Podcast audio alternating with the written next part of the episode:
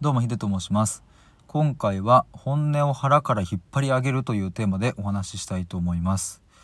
えこれはですね一本前の収録でえーと、自分の感情をごまかすなっていうのをあげたんですけれども、うん、そこで話しながら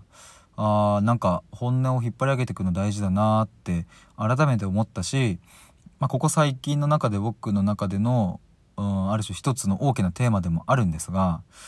やっぱり本音をその言葉にしてね表に出すか否かっていうのは一旦別にしてそもそも自分自身でそれをキャッチできてるかどうかっていうのは意外と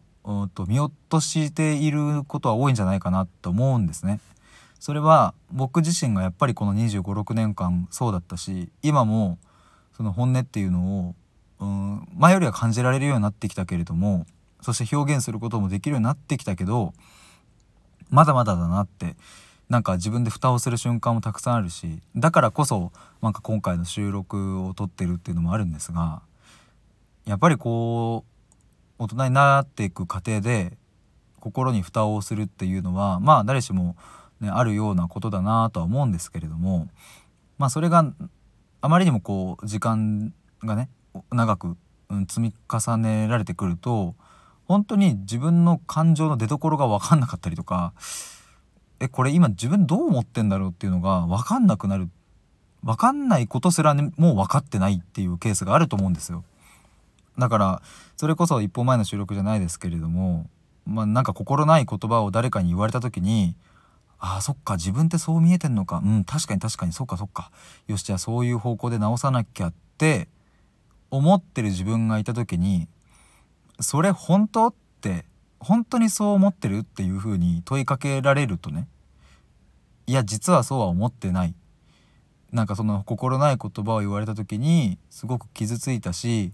うざいしなんだよお前って本当は言ってやりたかったけどそれを言っちゃうとあんまりよろしくないからって思い込んでるからまあそうだよねっていう風に受け入れちゃうっていうこととかってすごくあると思うんですよ。でもそこで本当の自分というか自分が腹の底の奥の方で心の奥の方で感じているのはなんだよお前このクソがみたいな ことも多分結構あるはずなんですよね。特にこういう怒りとか悲しみとか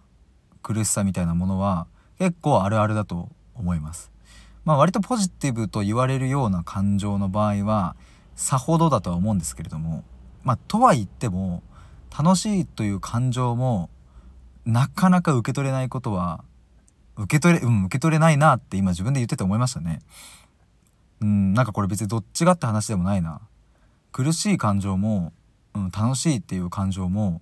どっちも心に蓋をしてしまえばやっぱりどっちも感じられなくなっちゃうっていう。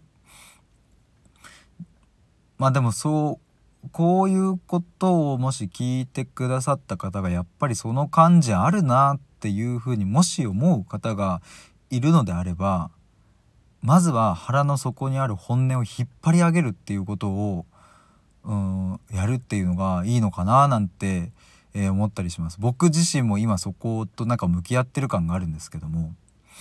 まあ、どういうことかって言ったら、まあ、これは繰り返しになっちゃうんですけども表現するか否かっていうのは一旦置いといて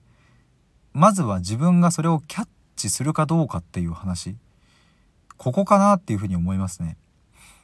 赤ちゃんとかって例えば不快だったらすぐ泣いてアピールすると思うんですけれどもそれは腹の底にある本音お腹すいたとか眠いとかっていうその本音を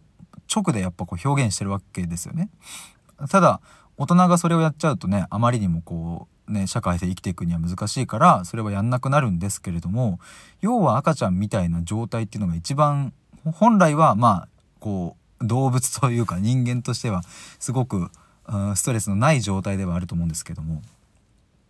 一旦まずは自分が自分の感情の受け皿としてそこにいてみたらどうかなっていう